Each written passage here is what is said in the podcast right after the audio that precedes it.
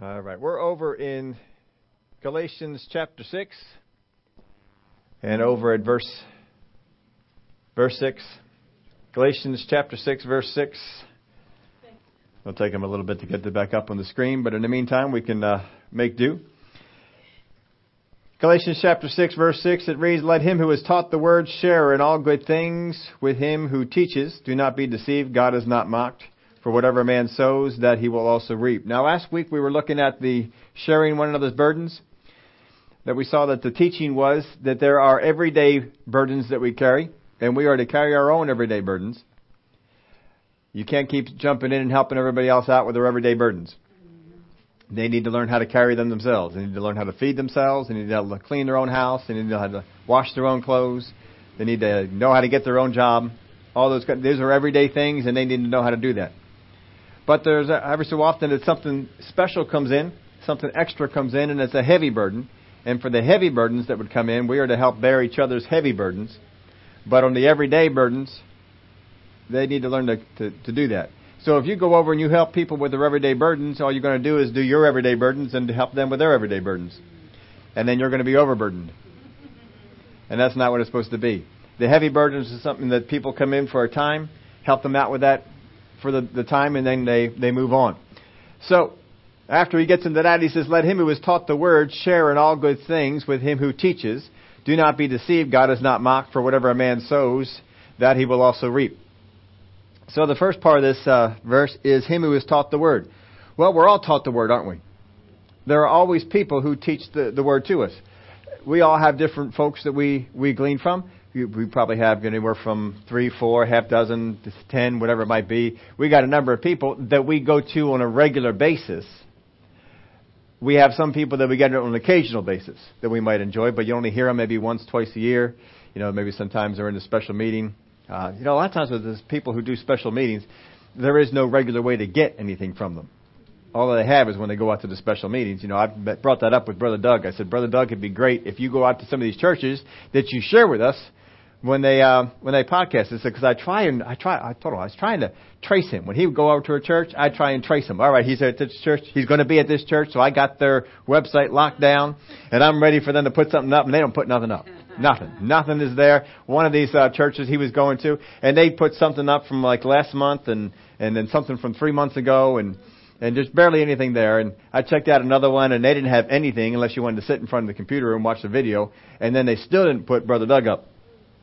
And uh, Brother Tony, he was out at a place, and they uh, they were having weekly. Uh, it looked like uh, weekly they would post on the website. You couldn't podcast them, but you could weekly go up there and see it. Well, I said, well, at least maybe uh, I can sit there and and see something from Brother Tony. I haven't heard him for a while, and nothing. They didn't put his stuff up there at all. So I wrote to Brother Doug and I said, Brother Doug, you know, some of these Rhema pastors, I said, um, it'd be great if they would uh, uh, post your things in their podcast, cause, and then if you could publicize that and share us with their link. Uh, I said, you know, they'd get people coming over to their link, which they probably appreciate. We get to hear some of your teaching that you're going around doing. I said, everybody benefits. And uh, I said, it doesn't seem like a lot of them uh, either uh, do the podcast or whatever. He says uh, he he wrote me back and he says most people don't know how. I was amazed at that. Most people, he said, don't know how to do it. So I don't know what we're going to do with with all that. I thought of uh, well, I'll offer a service. You know, I'll help them get this thing up and running because it, it's it's not that difficult.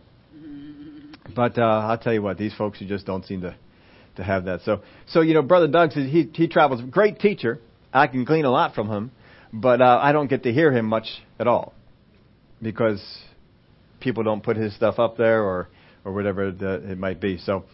Um, you know, you might have some of those folks in your, uh, the people that you get things from, but unless it seems that they pastor a church or have a regular place where they teach at, and those teachings get put into a place where you can see them, it's kind of hard.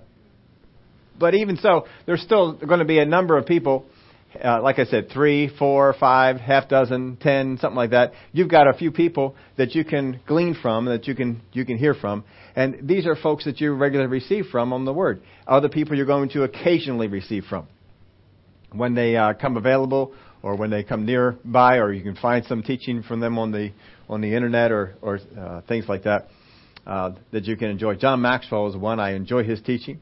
Uh, I don't get to find it around too often, but whenever I find it, I try and uh, scoop those things up and, and pull those things in. Uh, so who are some of the, these people? Let him who is taught the word. We're all taught the word. We're taught the word by somebody. Now, Brother Doug probably gets uh, teaching from from, from uh, some other people. Uh, Brother John Maxwell probably gets some teaching from some other people. We all have teachers. We all have people that teach us that we glean from. We ought to be. We're all supposed to be receiving some things. So let him who is taught the word. So that really is everybody. At least we ought to be. If anybody is not receiving teaching on the word of God from somebody, uh, I would beware. That's not a good thing. Well, nobody's as good as me. That's a bad place to be. I'll tell you what, that's just not a not a great thing to be doing. Let him who is taught the word share in all good things with him who teaches.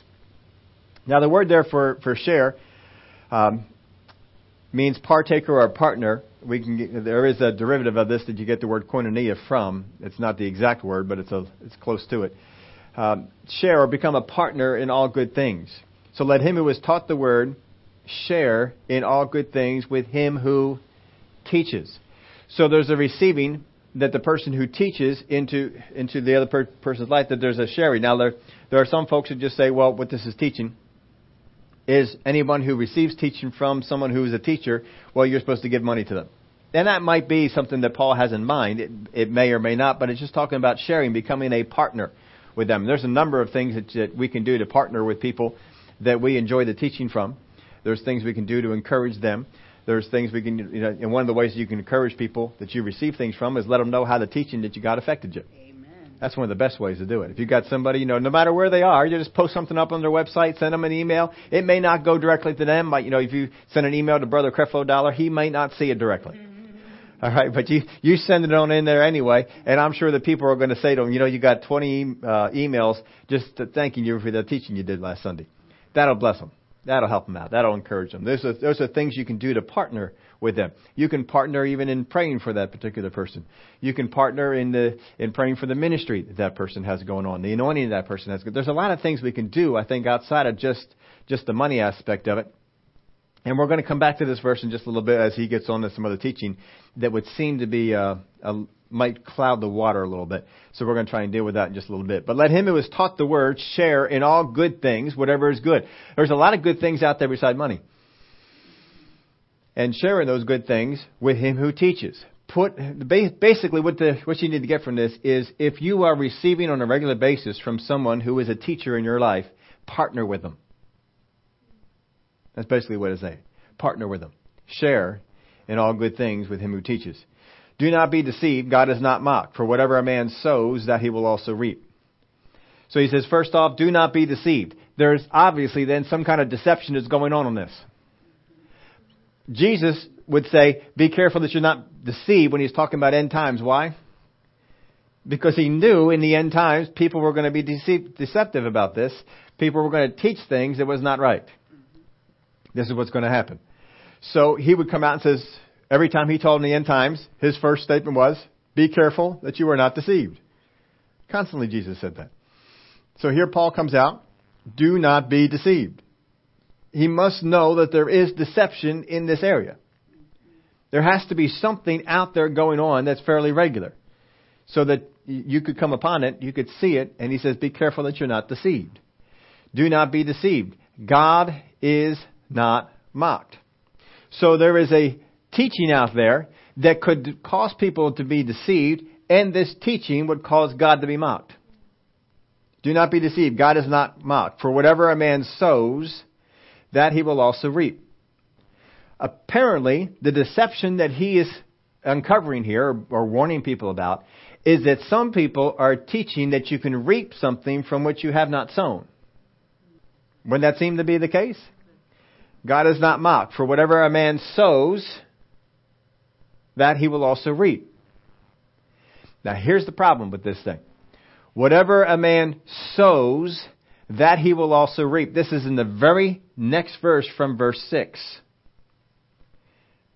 Let him who is taught the word share in all good things with him who teaches. When a person teaches us the word, what are they doing? Sowing. Remember Jesus' parable? The sower sows the word. So, teaching the word is sowing. All right, so here's a, here's a problem that you can come in with this. If the teacher that we receive teaching from is sowing into us the word, what should they reap? If you, whatever you sow, right? You reap. Now think about this. If you have a teacher who is a teacher for you, are you going to sow the word back into them? Well, Brother Creflo Dollar, I really appreciate that uh, word that you share with me. Now, I just want to teach you some of the things that God has told me. And how's that going to go over? if I call up Brother Doug and say, Brother Doug, I just really appreciate the teaching that you have on that. Now, I just want to give you some of the revelation that God has given me on that. Is that going to go over real well? Real well? Brother Hagin sits there in class, teaches all 2,000 of us students what's going on in the Word of God, and we say, we really appreciate that. Now, we want to take the time and, and sow back into you the Word that we have. that's, that's, that's not right, is it? Is Paul going to be asking the Galatian saints to sow back into him the word that they have? No, he's correcting them on the word that you, you took in the wrong gospel. You took in the wrong thing. So now we go back over here to verse 6. Let him who is taught the word share in all good things with him who teaches. So what he's saying here is this. If a teacher in your life has taught you, the thing that he's going to receive from you is not the word. He's going to share, he's going to receive from you all good things that you have to partner with him on. Because he's a teacher. He's a teacher for you. Now you're going to be able to take that word that he got and you're going to take that and sow that in some other people. How many of you know we can do that? We learn some things from other people. We take those things, we digest them, we get them working in our life. We go out there and we sow them into other people. But as far as the teacher, he's sowing the word, but that's not what he's trying to receive back, is it? No, we're looking to receive back that that teacher is sowing into you to see to, to receive back lives that are changed. To receive back people that get saved. These are the kind of things that that, that person wants to receive back. When Paul would sow into the people at Ephesus, when he would sow into the people of Philippi, he talked about having a part of their work that they did. When they went out and they did the work, he had a hand in that. He had a part in that. That's what he's talking about doing. That's a good thing to share and certainly we partner with. And once that partnership is there, if they go out and get people saved, is Paul not also a part of that? He certainly is. So there's a, a thing that you can do too. But he says, don't be deceived. So it's right after he teaches this. If you're with those who teach you the word, all right, we're not necessarily going to be able to get the word back to them, but don't be deceived about this. Whatever you sow is what you're going to reap. So he says, don't don't mix this up as far as a person in authority in the Word, a person who's a teacher in our life has authority over us, don't they? Brother Doug Jones, teacher in my life, has authority over me. Brother Kenneth Hagin, teacher in my life, going on to be with the Lord, but still a teacher in my life, has authority in my life. These are people that have authority in our life because they are teaching us the Word. That's a, that's a different thing. But he says, don't be deceived. God is not mocked. Don't mock God. If you go up, if I go up there and try and teach Brother Doug, if I go up there and try and teach Brother Creflo Dollar, if I go up there and try and teach Brother Kenneth Hagin, am I not mocking God? Isn't this wrong? I mean, this isn't right. No, no, no. Uh, the disciples going to rise up and say, Jesus, you've been teaching us all this time. We want to sit here and teach you now for a little while. That's a mocking thing, isn't it? Don't be doing that. Don't be deceived. God is not mocked. For whatever a man sows, that he will also reap whatever it is that you sow, the Word of God teaches us that if you sow corn, you're going to get what? If you want to receive a, a, an orchard, you got a, uh, an apple orchard, you got to sow apples. If whatever it is that you sow, that's what you're going to get back. So we got to be careful with this that we don't mess up the teaching on this this kind of thing. As far as people that are in authority over us, when they sow into us, we don't give back to them the same thing that we got. But whatever it is that we need, need to receive, we got to make sure that we sow that thing. There's people out there all the time. I've heard folks talk about it. You know, they they want God to give them a new car. And uh, brother brother Keith Moore was always good about this. He said, "How many cars have you given? you want God to give you a new car? How many cars have you given?"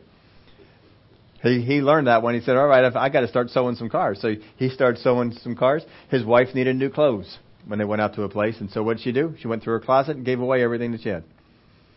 Just about everything. She didn't have much much left, but then new clothes came and um, and that's what she, what she, what she did. Whatever it is that you're gonna you need to receive, you sow it. If you need wisdom from God, what should you sow? the wisdom that you have into other people. Now you got to be careful. If if you do not sow godly wisdom, you're not going to get back godly wisdom. If you sow human natural wisdom, incomplete wisdom, you're going to get that same thing back. So you got to make sure that if you sow it, that is right. How many of y'all know people that are in the body of Christ and they've they've gone out there? Well, I just want to sow some word into you, and they they opened their mouth and it wasn't the word of God. but they think they're sowing. They're not sowing. At least not what, what they want to get. We got to be careful. If you want godly wisdom, you must sow godly wisdom. So you better make sure that what you're saying, what you're speaking out, you've checked out. That you know it. Do not be deceived. God is not mocked. For whatever a man sows, that he will also reap. Now he goes on and talks some more about this. Uh, make sure I got everything in your. Yeah, I think we did. Uh, verse 8 For he who sows to his flesh will of the flesh reap corruption. But he who sows to the Spirit will of the Spirit reap everlasting life. Now, there's some motivations here to, to sow. I'm going to give you three motivations for sowing. Three reasons that people sow. Three reasons that should motivate you to sow. Which one is the motivating factor for you? Don't know.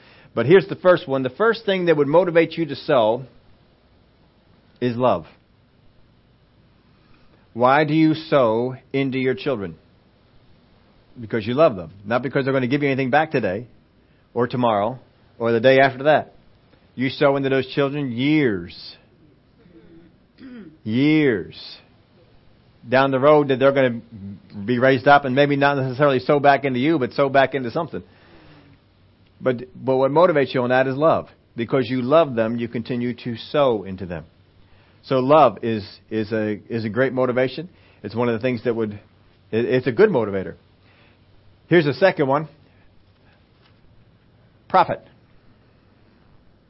What makes you sow into a savings account? What makes you sow your time into your job? Not always do we love our job. Mm-hmm. Right? We're not necessarily doing it out of love. Sometimes we love our job and we do it out of love, but the main reason we sow our time into our job is profit. I want to make some money.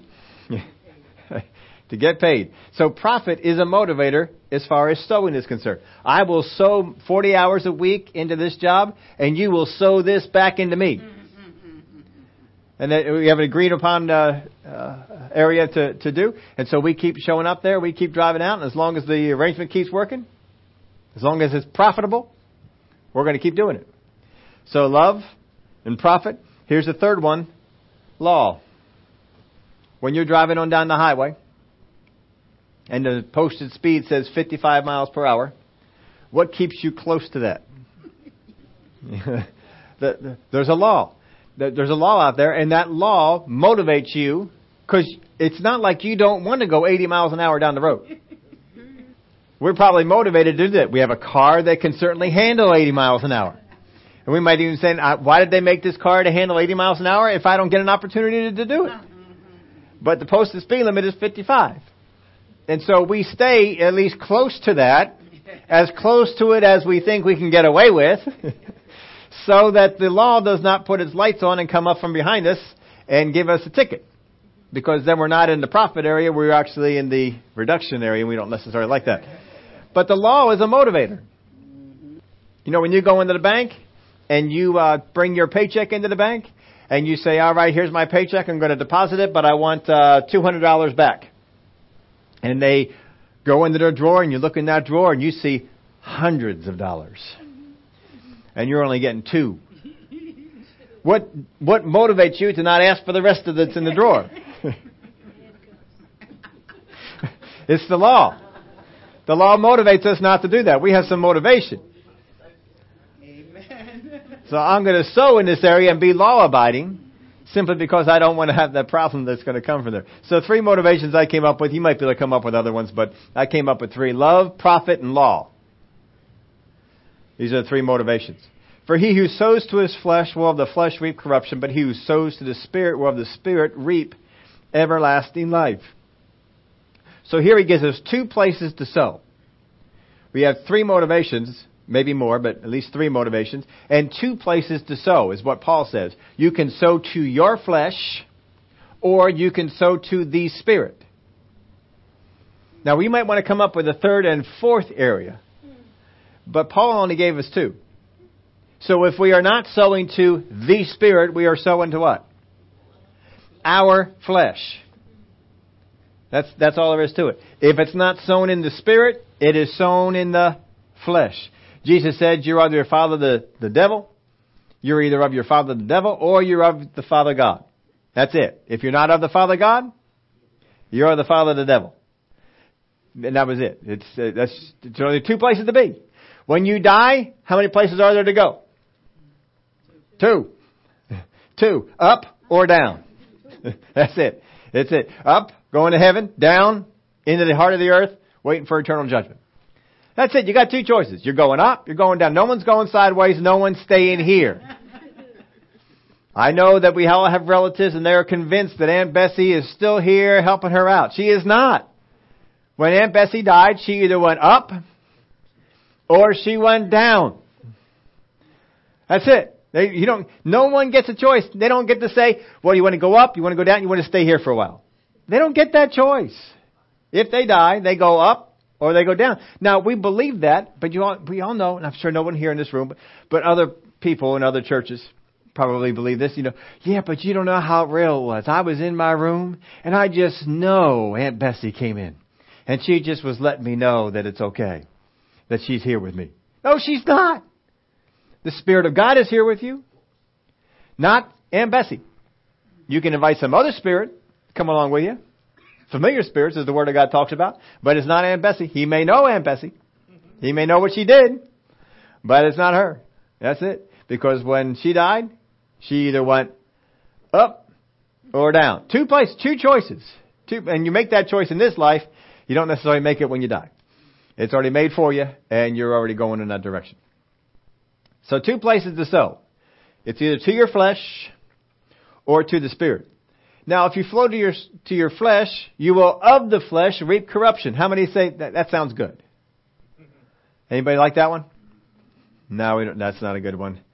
That uh, you know, if you sow in the area of breaking the law, your harvest will come. It may not come after your first breaking of the law. But if you keep continually breaking the law, eventually the harvest is going to come. So if you sow to the flesh of the flesh, you're going to reap corruption. Just because you sow today doesn't mean you reap today or tomorrow. It may take a little while for it to get there. How many of y'all know some people, they've been sowing to their flesh for a long time? They haven't reaped it yet. It's alright, it's coming. They've sown to the flesh. They are of the flesh going to reap corruption. But he who sows to the Spirit will of the Spirit reap everlasting life. Well, if there's two places to sow, how many of you like to know what, what are the keys to making sure that I'm sowing in the flesh, and what are the keys so I know what to, that I'm sowing in the spirit? Wouldn't that be kind of important to know? So how do we sow to our flesh? It's a good thing to know how to sow to your flesh because if I know how to sow to my flesh, then I also know how not to sow to my flesh. So here's it, and we're just going into context here of what Paul has been teaching so far. The first thing we can come to, how do we sow to our flesh, is what he's been teaching on as far as flesh and spirit goes. Um, so what a law tells me. Right? Do whatever you think is spiritual, do whatever you think God wants you to do because a law tells you to do it. That's sowing to the flesh. Isn't that what Paul's been teaching in Galatians? Why would you go out there and have that done? Well, the law says this. It says I should be circumcised. The law says that I should be doing. Well, if you do that, you're going to have no benefit from it. You're not going to, not going to reap any eternal benefit from circumcision, is what he was teaching, because you're doing it out of obedience to a law, and if you obey one part of the law, you got to obey the whole thing. So, so what a law tells me to, you got to stop obeying a, a, a doing a thing because you think a law says to do it. Why do you uh, pray every morning at 8 a.m.? Well, it's just a habit I got into, and you know, I just feel like I'm supposed to do that, and so I just uh, I get up every morning at eight. But most people who do that, and I'm not saying all, but most people do it, do it because a law tells them, and every morning at eight o'clock they they show up and they get into their prayer room, and they go through the most flesh-oriented prayer time. because no one led them into praying. They're not going in there for any purpose. A lot of times you listen to their prayers, it's the same one they prayed yesterday, which is the same one they prayed the day before that, which is the same one they prayed the day before that. There is no word to it. It's just flesh. Don't matter if you uh, pray for an hour in the flesh, it's not going to do you any good. It's better off to play, pray two minutes in the spirit than an hour in the flesh. It's not going to do you any good. But we can do things because a law tells us we should do it. Now, if the Spirit of God wakes you up every morning at 3 a.m. and says, pray, pray. That's not a law. That's the Spirit of God saying, do something. Get up and do it. But he doesn't usually do it at the same time each day. Now, I know Daniel had his time to pray, but I'll guarantee you, Daniel was not praying in the flesh. Uh, he, he was doing something completely different. Most people aren't in that, uh, that realm when they get into praying at a certain time. They do it because the law tells them to do it. No law told Daniel to do it. He set it up. I'm going to do that. I'm going to dedicate this time, and he set it that time, and it worked. But be careful about doing things that a law tells you to do. We can got to be careful because sometimes we're holding other people accountable for a law that we have. Well, I don't think we ought to do that in church. Have you ever seen people? Maybe you brought them to church one time, and they're in a church, and that church is quiet. That church is uh, they don't they don't stand, they don't dance, they don't lift their hands, they don't nothing like that. No, sir. Uh, and they you bring them along to church with you, and it's kind of rambunctious and it's kind of loud, and and they think that's that's irreverent to God. Why? Because a law is telling them that they shouldn't do that in church. Not the Word, not the Bible, not the Spirit. A law. And so they do what they do in church because a law is dictating it to them. Why do you not speak in tongues? Because I don't believe that that's supposed to be in the uh, what we're supposed to do. Well, where'd you get that from? You didn't get it from the Word because the Word didn't say that at all. So if we sow, if we do what we do because a law is telling us to, we're sowing to the flesh. That's what he spent most of this book talking about. You got to get out of the law and get into the Spirit. Got to follow after the Spirit. Let Him order your steps. Here's the second one. So what I'm coerced to. So what I'm coerced to do. I mean, don't know, but there's people, good meaning people, Christian people, some unsaved people, some backslidden people, whatever it might be, but they're, they, they put pressure on you. They put pressure. Paul was coerced into taking that vow in the city of Jerusalem when he came. But did, did God lead him to do it? No. He was coerced by people that were around him. And he said, well, if you do this and you take this vow and you do all this sort of stuff, Paul shouldn't have done. I don't think Paul should have done it at all. I don't fault Paul for being in Jerusalem, but I, that was not the way to go about it. Because he, he spent all his time doing his vow. As soon as he got done coming on out of there, he's got everybody all upset and, he was coerced into doing it. Don't do things because you're coerced into doing it. Do things because the Spirit of God is telling you to do it. Paul went places because the Spirit of God said, go here. The Spirit of God said, don't go there. Not because people were saying this and that. When Paul was in Ephesus, or near Ephesus, didn't even go in Ephesus, but when he was near there, the people were trying to coerce him to stay. And he said, No. The Spirit of God tells me to go on, so I'm going on. That's the way we should be. Don't let people coerce you into the things that you're doing. Do it because the Spirit of God leads you that way. That's the second one. So what I'm coerced to do. Here's the third one. So what guilt compels me to do. People try and make you feel guilty. And you do it because of guilt. Not because God has moved you, not because God has motivated you, not because God has said, hey, Steve, I need you to go over here and do this. I'm not doing that. It's just somebody came over. Hey, can you do this? No, I really can't do this. I have to do this for. Oh, but come on. Remember I helped you? Remember I did this for you? Oh, come on. I'm I'm so and so. I oh, I'm down, I'm down and out. I need, I need some help. No. They're trying to guilt you into doing something that God has not told you to do. Don't mess with it. Don't be doing it. If you do it, you're sowing to the flesh. You're not sowing, sowing to the spirit. You're sowing to the flesh. So don't do what a law tells you to do. Don't do what you're coerced to do by other people, and don't do what people try and guilt you into doing. It's it's not good. These are things you're that'll pull you into the to the flesh. You can probably pull in a lot more than things than that, but three at least gives you an idea of where you're going on this so that you can tell, am I sowing to the flesh or am I sowing to the spirit? If you sow into the flesh, your flesh is feeling pricked. Your flesh is feeling compelled to, to go in there and to, and to do that. How many times have we bought something because our flesh wanted to do it? How many times have we eaten something because our flesh wanted to eat it?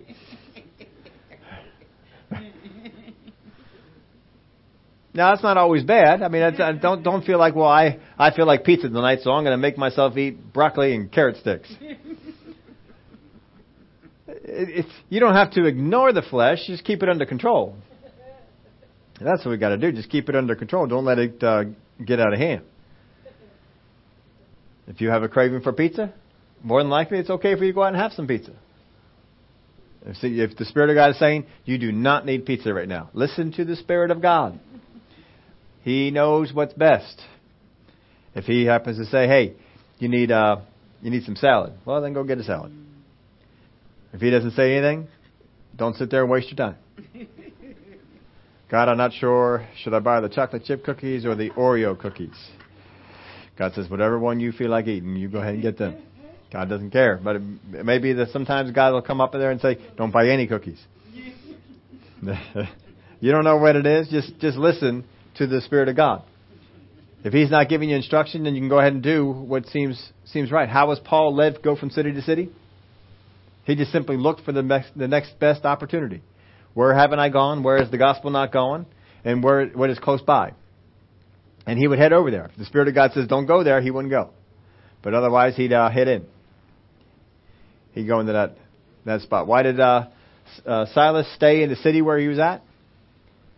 Why did Luke write the book of Acts? Same reason. It seemed good. That was it.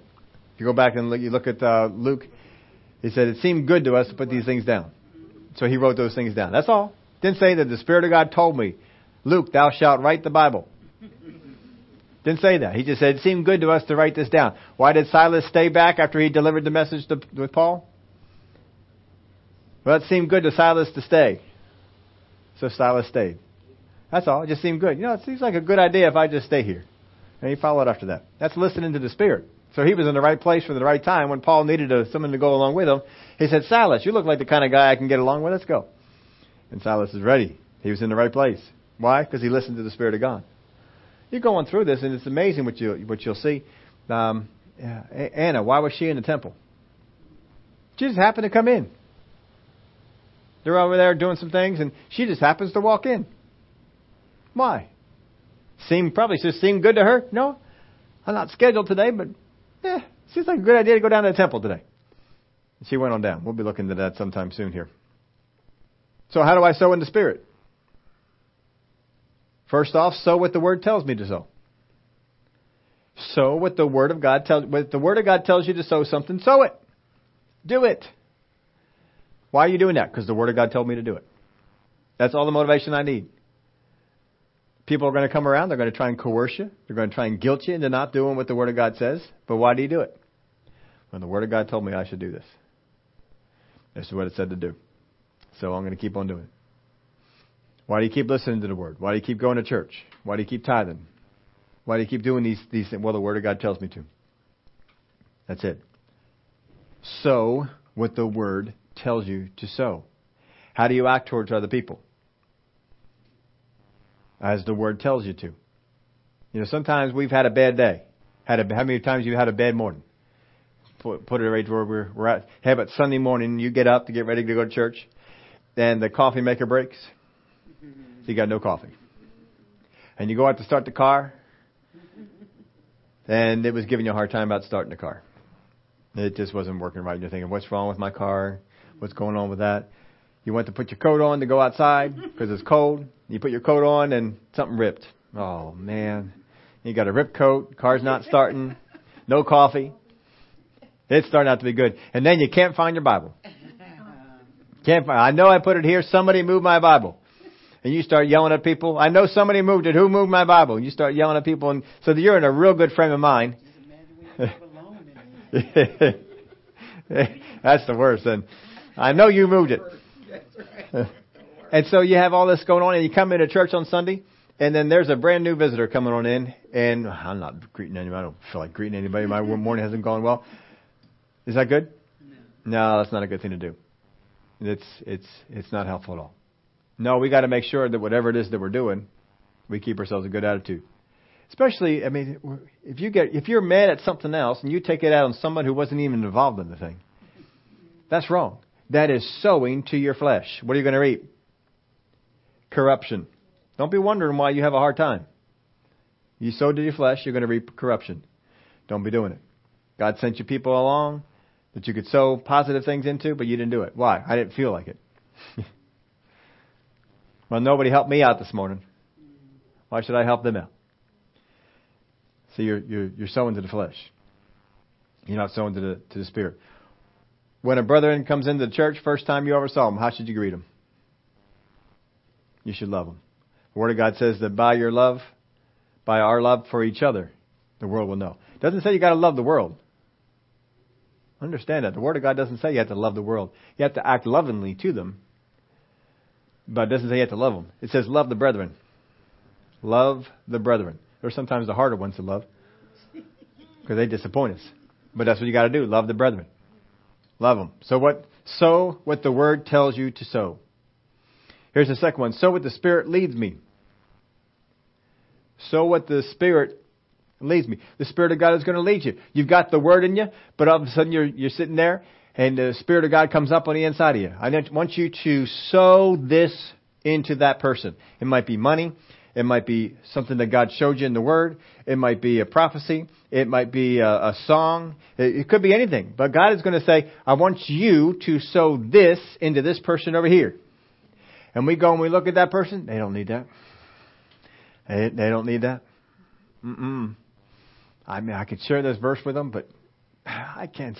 Why would they need this verse? And we talk ourselves out of it. That's not a good thing to do. No, I'm just going up there and says, uh, "Brother, I don't know. It seems like God is telling me I ought to share this with you. If you, if you, if God compels you to do it that way, if God tells you to do it, then do it that way. If not, just going up to them and have a conversation, work it around to that topic, see where you go from there. Who knows? But the Spirit of God leads you. You get up there and and and help them out. Get up there and do something. Sow what the Spirit leads you to sow. If you do, if the Spirit of God comes on you and says, "I want you to sow this, I want you to do this," then you go ahead and, you go ahead and do it. Brother Keith, uh, we probably listen to him more than anyone else, probably because his pod, he put podcasts up on the internet. I think that's a big part of it. He just keeps putting them up there. They're, I mean, they're, they they they're up there quite quite quickly. He teaches on Sunday. They're up there on Monday. I go up there and get the thing. I like that. So we got uh, we got plenty of stuff that we can get. So I get to hear him a lot, and you probably have heard this story. I've heard him. T- t- I don't know how many times I've heard him tell this story, but when he was in school, he was believing God. He had, I think, one jacket. He had uh, one pair of shoes, um, and the shoes were kind of wore out. So he was believing God for money, fifty dollars, to get himself a new pair of shoes. And in the mail came fifty dollars for a new pair of shoes. He was glad. He's happy. He's he's going off into in school that day. He's just happy. He was getting off, ready to go over to the prayer school or or, or something like that. And uh, as he's going over there, he's happy. He's ready to pray today. I mean, I got fifty bucks in the in the mail. Somebody gave him fifty bucks. However, he got the fifty dollars. He's ready. He's after he gets done prayer school, he's heading out to the mall. They're going to get shoes. He's going to get some shoes. So he's uh, sitting there in prayer school, and um, the Spirit of God, when the guest speaker came out for the, there was a guest speaker that time in prayer school, and uh, anybody hear this story? Really? Oh no. You can see where it's going. It's, it certainly is. Guest speaker came on out, and um, and God says, He's believing me for a pair of brown shoes. And uh, he said, That's great. I'm believing God for shoes too. You want me to go up there and tell them and share my story about my fifty dollars I got? I'll share the story with them. Let them know what what happened. And the Spirit of God came up to him again and says, He's believing me for a pair of brown shoes. And um, he still didn't get it. He still didn't get. Well, I, what do you want me to do about it? I'll go up and I'll talk to him. Want me to go up? To, to pray? I'll agree with him in prayer. Uh, what do you want me to do about that? And and so he's going on and says, uh, He's believing me for a pair of brown shoes give him your fifty dollars. You know, he's ready to get behind me, Satan, and all that sort of stuff. And and um, no, no, no, no. That's uh, and so eventually, you know, he he he decided not to keep fighting that, and he just went on up to him. But the whole while the guy was preaching, the guy was doing some things. He's looking at his shoes. He says, "Those shoes look better than my shoes." Why do I have to give him my $50 shoe money? He's got better shoes than I have. And so he's trying to argue that, he, he didn't do it. He says, you know, if God tells you to do something, you get out there and do it. So he, he finally, at the end of the service, he went up there and he says, um, he says, I'm not sure if this is right or not, but I feel like the Lord's telling me that you've been believing God for a pair of brown shoes. And he said, what'd you say? And um, he repeated it to him. He says, hold on a minute. Honey, calls his wife over. Come on over here for a minute. Re- repeat what you just said for me. He says, well, I'm not sure if I heard this or not, but I, I think God said that you're believing him for a pair of brown shoes. And they looked at each other and says, you won't believe this, but we were just back in the prayer room together, and we just agreed together that we would have money to get a new pair of brown shoes. He gave him his fifty dollars. He went out there and got it. And God, God told uh, Brother Keith, he says, uh, since you sowed that money, he says, you will never lack for shoe money. And he had some neat stories after that to talk about uh, about shoes. He said one guy he uh, he called him up and he says, "Look, I want you to go on down to it was a really high high price shoe store. I want you to go over there and I want you to pick out a pair of shoes, and I'm paying for them. And I think they're about two hundred fifty dollars. Uh, the shoes were. They were expensive shoes. Some, he said another time somebody came up and says, "Look, I want you to go out here and I want you to get a pair of exotic skin shoes. You pick out whichever one you want. You go on out there and you you get them. I'll I'll take care of it." And he had people to do that, but he had to listen. Sow what the Spirit of God leads you to do. If He tells you to do it, don't question. Just get out there and do it. Don't try and evaluate the need compared to your need. Just uh, let God know if He tells you, if He asks you, you're uh, you're uh, there to help out. Here's the third one. Sow what the Father asks. Holy Spirit's going to lead you some things. Father's going to ask you to do some stuff. Father's going to come to us and he's going to say, when he came to Jesus, the Father said to Jesus, I need you to, to go to earth. This is your purpose. I need you to go to earth. I need you to live there as a man. And I need you at the end to give up your life on the cross and to die so we can redeem man. He lived his whole life according to that purpose. How many times did Jesus talk about what the Father has told me? That's, that's what I'm going to do. There's the Word that's going to speak to you. There's the Holy Spirit that's going to lead you. And the Father will ask you at times to do some things. He'll ask you to do that in your purpose. He'll ask you to do that in your call. Make sure you stay true to it. Don't let it go. Whatever God has called you to do, stay true to it. Don't get dis- don't get distracted off of it. Don't get moved off of it. Stay true to what God has called you to do. There'll be times that God will change the call. I told you before when I was uh, first got out of school, I took on uh, being a youth minister. I knew I wasn't called to be a youth minister. But I took on being a youth minister. God said it's okay, go ahead and do this. And I enjoyed being a youth minister. I love being a youth minister. I thought it was the best thing in the world. I told God a few times, I said, God, I know that you didn't call me to be youth minister. You called me to be a pastor. But I said, if you ever change your mind and you want me to just stay here and be a youth pastor, I want to let you know I'm okay. This is good. I enjoyed it. Well, eventually, you know, time went on, and um, I began to see uh, a shift going on, and I didn't have the the heart for the youth ministry the way that I did before it was, it was kind of pulling me away from the things that I knew I was supposed to do. And so I had to move off of, of that and go after it. But I knew from the beginning what God called me to do. And that was just a, an area to, to step in. And we had trained up some people. We trained up about two or three other people. Then we put the uh, different parts of the youth ministry in their hands and, and gave them all kinds of notes and all kinds of uh, things to help them out with all the stuff that was going on and, and uh, put them in their hands. And they went off and they, they did a good job.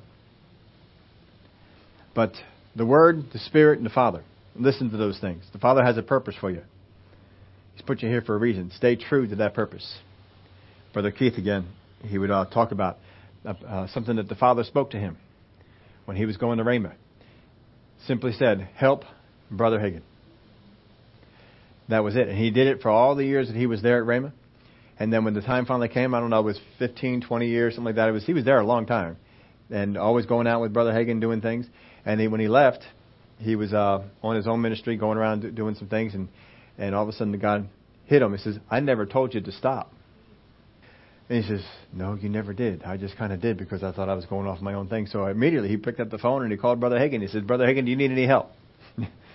he says, "Well, yeah, sure. If you want to meet us over here, we got meetings going on." And so they got into a plane at their own expense and they flew on down to where the meeting was, and they uh, they sat in there and they just did whatever he needed them to do. Don't don't leave when God, when God calls you to something. When God tells you, This is the thing that's uh, that's needed. You stay with it. Paul was told by the Father what he was to do. He stayed true to it. He didn't veer off of it. Peter was told by Jesus, "This is the call," and he stayed true to it. He didn't uh, he didn't veer off of that. Verse nine, and let us not grow weary while doing good. Boy, isn't that the thing that comes against us? How many times have we grown weary in doing? We're doing what God said. We're doing what the Father asked us to do. We're doing what the Spirit of God led us to do. We're doing what the Word of God tells us to do. And we're doing it, and we're doing it, and we're doing it, and we're doing it, and we're not seeing what we think we ought to see. We're getting kind of discouraged. And he says, don't grow weary in doing good. Because you can grow weary. You know, when you grow weary, it doesn't just happen all of a sudden one day. You just say, oh, I'm weary. No, it's over a period of days, weeks, starts to wear you down. You start getting a little tired of doing this thing all the time. Just think about uh, whatever it is that you, that you do. Think of something you do around the house. Maybe when the kids were growing up, how many times, how many meals you made, how many times you got dinner ready, how many times you cleaned up the house, how many times you cleaned up the yard, how many times you, you time after time you kept doing it, kept doing it, and all of a sudden it starts to wear on you, and you look at this and say, "Why in the world why am I doing that? Don't grow weary while doing good. Has God asked you to do it? Has the Word commanded you to do it? Has the Spirit of God led you to do it? If those, any of the answers to that is yes, then what you are doing is good. If the Spirit of God has not led you to do it, if the Word has not told you to do it, and the Father has not asked you to do it, more than likely what you're doing is either okay or bad. But it's not necessarily good. Don't grow weary in doing good. Don't grow weary doing it. If God has given you an assignment, a person in your life, and He says, I need you to mentor, I need you to raise up, I need you to help so and so get their walk going. And you go out there and you help them, and you help them, and you help them, and you help them, and you help them, you're not seeing a whole lot coming up with it. And and you go back to God. God, am I supposed to do this? Help them. You get in there and you help them again, and you help them again, and you help them again. Jesus was working with the disciples for three and a half years, and at the end of it, they didn't seem to be much better. How many of y'all know Jesus could have gotten weary? Night he's being uh, betrayed, turned over into the to the enemy, he tells his three closest guys, "Stay here and pray with me." And he comes back, and what happens? They fall asleep. They fall asleep. if you're Jesus, you're telling them, "Look, I, I t- this is the moment. This is the big event right here, and you guys are sleeping, sleeping." He's even said, "The time is at hand. The Son of Man's going to be betrayed. The time is at hand. I'm going to be turned over, beaten, crucified." Oh, all right. I'm sure that there are some times over that three and a half year period Jesus could have grown weary. Beware of the leaven of the Sadducees and of the Pharisees. Oh man, he's telling us we didn't bring any bread. That could get you weary. But he kept going. He kept doing it. When he goes up on the Mount of Transfiguration, he comes back down. When he couldn't cast them out. Bring them to me. And he wasn't very happy with that, was he? He wanted them to take care of this kind of thing. Let us not grow weary while doing good. Whatever good it is that you're doing, keep doing it. It's a whole lot better to get to heaven and say, I kept doing what you told me to do, even though it didn't seem like it was producing what I thought it ought to produce, or doing what I thought it ought to do. I kept doing because you said to do it. I sure would rather be error on that spot that, that way than to say, well, I quit just because I got tired. I got weary. I'd rather not be in that uh, that boat. And let us not grow weary while doing good, for in due season we shall reap if we do not lose heart. So don't grow weary and don't lose heart. Keep uh, keep that enthusiasm up. Keep it going. Let us not grow weary while doing good, for in due season. When is due season? Well, I've been doing this for a couple hours now. Nothing's changed. For in due season we shall reap if we do not lose heart. Don't lose heart. Don't get, if you lose heart, it's kind of like the idea of getting uh, fearful. Fearful I'm wasting my time. Fearful of what's going to come about. Don't let that come in. Perfect love casts out all fear. Don't lose heart. No, I'm going to keep going on. I'm going to keep doing this thing. People will come along and say, Why are you doing that? God told me to. The Spirit of God led me to. Word of God told me. This is what I'm supposed to be doing. Therefore, as we have opportunity, let us do good to all, especially to those who are of the household of faith. You meet somebody on the street, what should you do for them? Good. Do good. But especially when you find out they're of the household of faith. Sometimes we think we ought to especially do good to those that are heathens. No. you can do good to them, but especially to those that are of the household of faith. Do good. Find some good things to do. Put the word into them. Help them out. Teach them. Mentor them. Bring them along in the, the ways of God. Do what God says to do. Therefore, as we have opportunity, all kinds of opportunities come our way. Let us do good to all, especially to those who are of the household of faith. So there is sowing in the flesh. This will be a hindrance to reaping. If we sow in the flesh, we're not, we may, we'll reap, but we're not going to reap what we want to reap. Mm-hmm. It says don't, don't grow weary in doing good. Make sure what you're doing is, is good. If it's, the good things are going to be what the Spirit of God leads you to do, what the Word of God told you to do, what God has asked you to do, God the Father has asked you to do. So sowing in the flesh, that's going to be a hindrance in our reaping. Growing weary. Just getting weary about the thing. That's going to mess with it too. Increase your endurance. Don't grow weary. Here's the third one neglecting the seed. Don't neglect the seed. This is the whole reason for the letter here that Paul is writing to Galatians. Because Paul went to the Galatian saints and he sowed seed. And apparently, people are coming along trying to corrupt that seed, trying to pervert that seed. He's not neglecting it. He's keeping tabs on what's going on with that seed he put in there. So he wrote him a letter. He's not neglecting it. Don't neglect the seed. If you sow something, keep an eye on it. Keep your faith on it. Keep be, stay mindful of, of what you're doing there. I'll put this here in the, the end part. Are you convinced or just hopeful of the promises? If you are convinced of the promises of God, it will change the way that you go about it. You won't grow weary as quickly. If you're convinced. If you're convinced. Uh, related to this way. How many have gotten on a, a, diet either to lose weight, to increase energy, to sleep better, to um, uh, reduce cholesterol or lower your blood, whatever kind of thing you get on a diet for, and you find this diet and you say the people who promote this diet, they have testimonials, you know, everybody who's been on it. Well, my blood sugar was this, my my uh, cholesterol was this, and all the kind of thing, and we got it all down just by staying with this diet. If you are convinced that that diet will help you, you'll stay on it for more than three days. You will continue. If you, the more convinced you are that that diet is going to be what's going to help you out, you will stay with it. It just depends on how convinced you are. How certain are you that this is going to help you? Uh, because some, you know we'll have cravings. We get on that diet, and you're all of a sudden going to crave something different than what's on that diet. I'm gonna I want this thing over here. Want to go down to the Wawa and order myself a nice hoagie and um, whatever it might be that you want to get. Go over to the Popeyes and get some fried chicken.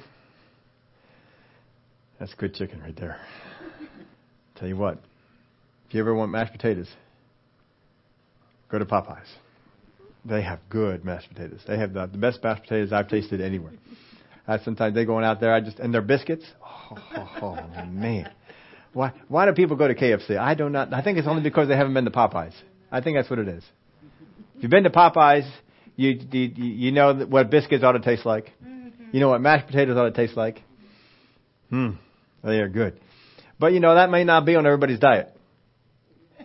It might not be on uh, on everybody's diet. I don't know if you saw this or not, but it was kind of comical. Before the elections, or the day of the election, uh, Michelle Obama came onto a, a talk show, and she told everybody, "says If you get out there and vote today, then you can go ahead and have some fried chicken." That was her the reward. I I I think she. It's kind of embarrassing to, to. Can you imagine that? If you go out and vote today, you go out and have some fried chicken. You know what? I'm going to have fried chicken if I feel like having fried chicken, whether I voted today or not. But um, I guess because people were following her diet, whatever, whatever. I don't know what the reasoning was, but she told everybody she could have. They could have fried chicken as long as they voted. If you didn't vote, you can't have any fried chicken. She said. That's kind of crazy. But you know, we'll, uh, fried chicken is probably not on everybody's diet. There's probably a lot of diets out there that don't have fried chicken on it. My diet has fried chicken on it, and mashed potatoes and biscuits. I have all those things on my diet, and um, I can go out and have them anytime I want to, which isn't all that often. I just don't go out there all that often. But anyway, if you're convinced, if you become convinced that fried chicken will kill you, then you probably won't eat fried chicken all that much. And you'll try and get other people to convince that fried chicken will kill you. It depends on what you're convinced about. If you're convinced that fruits and vegetables are the way to health, then you're going to eat fruits and vegetables until something else comes along to convince you of something else. There's a difference between are you convinced or are you just hopeful? The Word of God is not put here, the Spirit of God is not speaking to us that we become hopeful. Not talking about hope that the Word of God talks about, we're talking hope that the world talks about. The world's hope is, well, we're hopeful that that will come, about. Well, I'm hoping that that will change. I'm hoping that that will. Now, are you convinced of the Word of God? Moses was convinced of the Word of God. Joshua was convinced of the Word of God. Elijah was convinced of the Word of God except for that one little period of time. He became unconvinced. But then he got reconvinced. Peter was not completely convinced until after Jesus died and was resurrected and the Holy Spirit came down upon him. Then he was completely convinced. He was, he was hopeful up until then, but then he became convinced. You see, a person who is hopeful can be deterred by circumstances, by discouragement, by things coming along. You're just hopeful. God doesn't want you to be hopeful. He wants you to be convinced. The Word of God talks about with faith that you have confidence. That you have com- be confident that the thing that God promised, He is able to perform. Mm-hmm. Be confident of that. Mm-hmm. Whatever God said, He's able to bring it about. And you become convinced with that. Other stuff is going to come along to try and convince you of something different. Don't let it happen. No, I am convinced that what he said, he is able to do. And you can you can hear this from people just in the area of healing. How many times you come up to people and you talk to them about healing? They even know that Jesus is their healer. They've sat under teaching about Jesus being their healer. They've sat under teaching about faith, about their words and all these sort of things. And you go and you sit down and you ask them, "Says how you doing?" Well, not so well, but I'm hope I hope that you know things will will get better. Is that person convinced? No, they became unconvinced. Somewhere along the way, they've been battling this, this thing, battling the, the, the, the pain, the sickness, the disease, and uh, they went from being convinced to being hopeful. Or they never were convinced. They just never faced anything all that great. Are you convinced? Or are you just hopeful of the promises of God? He says, don't grow weary. Don't lose heart. Don't grow weary. Don't lose heart. If you're convinced, you won't do it. If you're convinced, you won't grow weary. You won't lose heart. The only way you can grow weary, the only way you can lose heart, is if you are not truly convinced. How many of you are convinced that heaven is real? And nothing can cause you to be weary about that, can it? No matter what you face in this world, you still know, I'm going to heaven. Because you are convinced of that. Now get convinced about everything else that the Word of God says just as much as that, and you'll be in a whole lot better shape. Do not set your eyes on the timing of the harvest. A lot of times we said, well, I'll do this for three more weeks. right? I'll give God to the end of the year. If He doesn't come through by the end of the year, then, you know, we're, we're taking another course. I'm not convinced. I'm hopeful. All right. Well, God, I'll give you one more year. You imagine if Paul did that? God, I am tired of all these Judaizers coming across every place. I'm going to give you another year. If you don't get rid of them in my life, I'm not teaching anymore. He didn't do that. He kept on going. Don't get your eyes set on the timing of the harvest, just its eventuality. Father God, I know my harvest is coming. I don't care if my harvest comes in this life or the next one, but I thank you that my harvest is coming. And I am going to stay the course because I am convinced what you told me I am to do is what you want me to do, what you put me here to do, and that I will reap in the end. Look for opportunities. There are opportunities to do good. There are opportunities to take what God has called you to do and put it to work. What opportunities are in front of you? What opportunities await you tomorrow? Are you looking for them? Are you looking for them? Are you looking for a place to do what God has put you here to do? Are you convinced? Or are you just hopeful? Father, we thank you that we can be convinced, not just hopeful that the promises are going to come about. We can, we can be convinced. Convinced that what your word said to do, we should do. Convinced that what your spirit leads us to do is beneficial, even though it may not make sense to us. Convinced that what the Father has called us to do, what He has asked us to do, is for our best interest and the interest of His kingdom. And that we will reap in the end. We will reap if we do not lose heart. Father, we thank you. You encourage us. You send people along our path. You have the Word of God here. We can be encouraged if we want to be. We want to take advantage of everything that you have for us here to do what you called us to do. In the name of Jesus we pray. Amen.